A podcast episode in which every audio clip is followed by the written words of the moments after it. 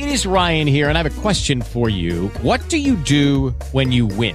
Like, are you a fist pumper? A woohooer, a hand clapper, a high fiver. I kind of like the high five, but if you want to hone in on those winning moves, check out Chumba Casino. At ChumbaCasino.com, choose from hundreds of social casino style games for your chance to redeem serious cash prizes. There are new game releases weekly, plus free daily bonuses. So don't wait. Start having the most fun ever at ChumbaCasino.com. No purchase necessary. Group. Void were prohibited by law. See terms and conditions. 18 plus. Breakfast Club means Big Z, more music, better variety, getting you through your Friday morning from 7 to 8. Will Fessenden is in, the marketing director at the Sun Journal, with guest Christopher Williams, staff writer legal affairs at the Sun Journal. It's the Sun Journal Weekend Preview. Digital subscription options today. Go to sunjournal.com. That's sunjournal.com. Going to talk about a local story here. A local woman spent five days locked in a cage in the back of a transport van. That sounds like a fun time, I say ridiculously. Uh, gentlemen, good morning. Good morning. Wh- Where did this come from? Where did this story come from? Like, how did it? Uh, it, it just, I, I can't even believe this is. I, I can't believe this is real. Like reading this. Well, uh, my editor left a six page letter on my desk um, a couple months ago. Was from a female inmate at Androscoggin County Jail, and a post it note on the letter from my editor uh, said, What do you make of this? So I read the letter, and um, my first thought was that the letter wasn't like most correspondence from inmates. Uh, the author was chronological in her account and had introduced her story and concluded it with factual information to bolster its authenticity. The letter was very detailed, um, but she wasn't whining, she wasn't threatening a lawsuit. Um, she was just stating the uh, the account of this uh, five day trip. Um, she described the trip in a private prisoner transport van from Florida to Maine. She was locked in a small space where male prisoners could see through a steel mesh, um, see her through the, the steel mesh. Um, the van stopped infrequently, so she was forced to perform bathroom duties in full view of the men. Um, there were Wow, that's uh, that's uh, yikes. I mean, 2017. I, I I don't feel like we should be having this sort of thing happen. Good grief. So there were uh, many other details of the trip in the letter, including uh, other personal humiliations as, as well as uh, serious illness. It's, it, it sounds like a harrowing ordeal, but I, I think that the biggest thing that, that really kind of brings it back is, as you mentioned, you went through and, and, and it was chronological, wasn't threatening a lawsuit. I mean, you guys probably have to do that filter often because I assume you probably get letters from folks all the time that are from from on the other side there. So We do. So that's a that's a good process that you use for that. Coming up, we're going to talk about the process they used, uh, they undertook to investigate the story, uh, what elements of the story will be in the Sun Journal Sunday paper, and of course why the story is important. I think we'll all be able to figure that one out, but uh, definitely some reasons that maybe you wouldn't have thought of in there. Also, we'll talk a little bit about the weekend stories coming up as well. Alpine skiing happening this weekend, all sorts of stuff going on. It's a Sun Journal weekend preview for Friday. You're listening to the Breakfast Club on Maine's Big Z. Welcome back. Breakfast Club means Big Z, more music, better variety. Rolling you through your Friday morning. It's the Sun Journal Weekend Preview. Will Fessenden will join us in a little while, marketing director at the Sun Journal and Sun Media Group. Christopher Williams is in, staff writer, legal affairs at Sun Journal. Digital subscription options now at sunjournal.com. We're talking about a story with a 34 year old Lewiston woman's ordeal. Uh, getting transported back from Florida last uh, last November, late November, December, right in that time frame Late November. late November. So talk about that story, and uh, we talked a little bit about the the scenario around it in in the first segment.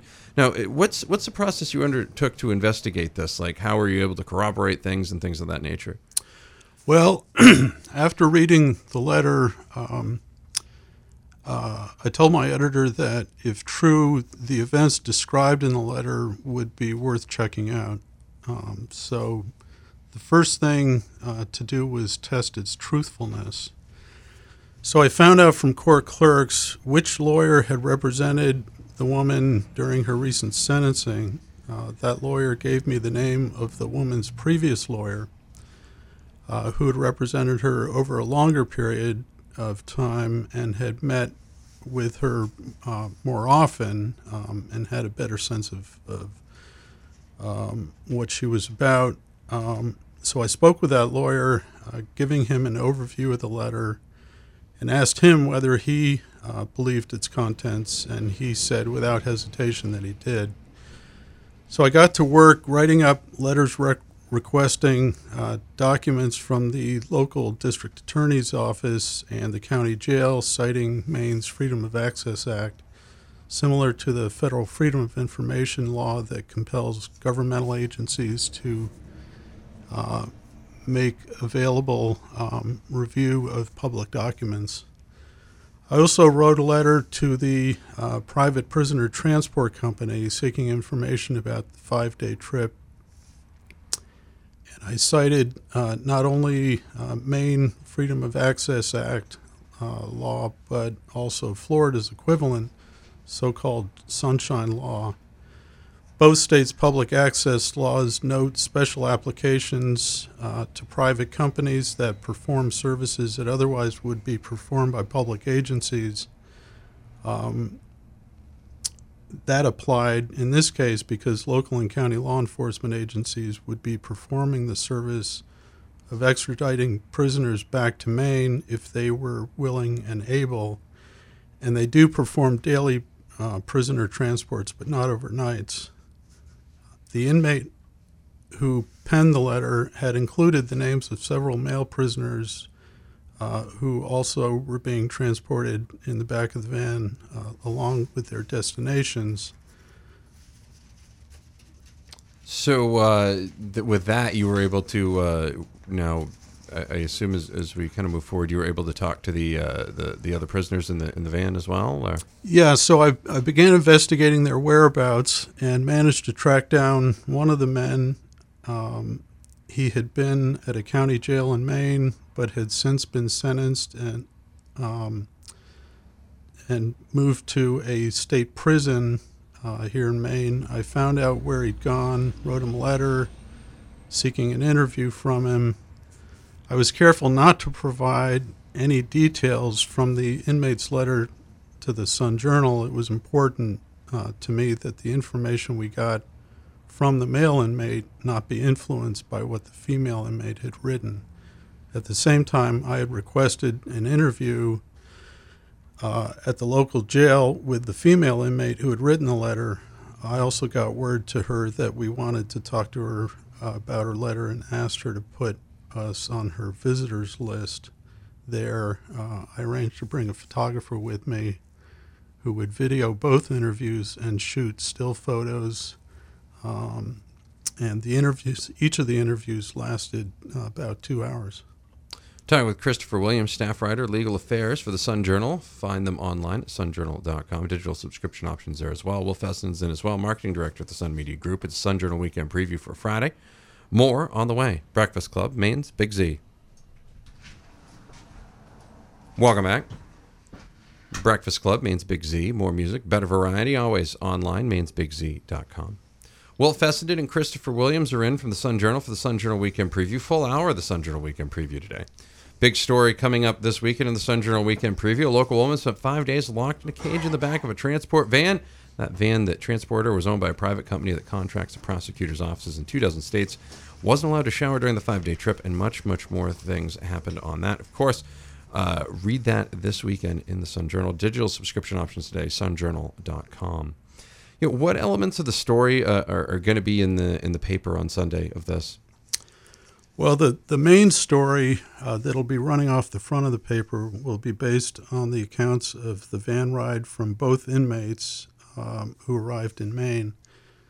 The details are theirs, the narrative is theirs. Um, I attempted to interweave their stories by subject matter. Uh, it gets quite graphic in places, but that's necessary to include those details in order to tell the full story. Uh, there's a sidebar that contrasts the conditions the inmates experienced in the private van with the protocols and procedures followed by the Androscoggin County Sheriff's Department, which also does prisoner transports, uh, but only uh, day long transports now, no overnights. Um, I also include research on the company that I learned from my investigation and through talking to one of the co authors of a report published by the Marshall Project that probed that company's history of problems during transports. The Marshall Project is a national nonprofit um, that investigates um, criminal justice issues. My editor uh, wrote about our paper's efforts to get response uh, to our records request from the transport company, which were not forthcoming. Um, also, there's a video that shows excerpts from both inmates' interviews. And we've highlighted some of the numbers that relate to the story, such as the number of extraditions contracted with that private transport company uh, by the local district attorney's office. Wow, sounds like there was a lot of uh, a lot of I's uh, dotted and, and T's crossed in this one, which is great. Coming up, talk about why the story is important uh, a little bit and uh, and dig into that a little bit. Also, Will's going to wrap it up with a tease about this weekend stories. Yeah, that way you know what's happening. Alpine skiing this weekend, all sorts of stuff happening this weekend. You want to pick up a copy of the Sun Journal. Digital subscription options online, sunjournal.com. That's sunjournal.com. One more segment on the way. You listen to the Breakfast Club Maine's Big Z. Welcome back. Fourth, final segment, Sun Journal Weekend Preview. That's right, four segments of the Sun Journal Weekend Preview today. Will, Fessenden will join us at the end of this. He's waiting for the baton. Christopher Williams, staff writer, legal affairs for the Sun Journal. Find them online, sunjournal.com. Local woman spent five days locked in a cage in the back of a transport van. That story will be in the Sun Journal this weekend. We're talking with Christopher Williams about this story. You know, it, for folks that don't know, why is this story important? I mean, it, it, they they're probably thinking, oh well, somebody went to jail and this is what happened and that's what happens in this situation. But it, there's a lot more to it than that. Um, yeah, that's that's often the first question uh, that people ask um, when they hear about this story. Um, but from our perspective, uh, that's not the issue. Um, I think this story is important because the conditions that these prisoners were subjected to in the back of a private van would not be tolerated uh, in a Maine jail or in a Maine prison. Uh, an extradition shouldn't be punishment. Um, punishment should be left to the courts. The company includes on its website, the private transport company, that drivers are trained in, quote, prisoner rights and privacy laws. Uh, and that runs counter to the two independent accounts we heard of prisoner treatment during this uh, five day trip from Florida to Maine. I, I would say so. Quite a bit, yeah. Uh, of course, again, you can read more about that this weekend in the Sun Journal. Christopher, thank you very much for uh, coming and talking about this. Sounds like a, a, lot of work went into this one. So, uh, looking forward to seeing this one in print.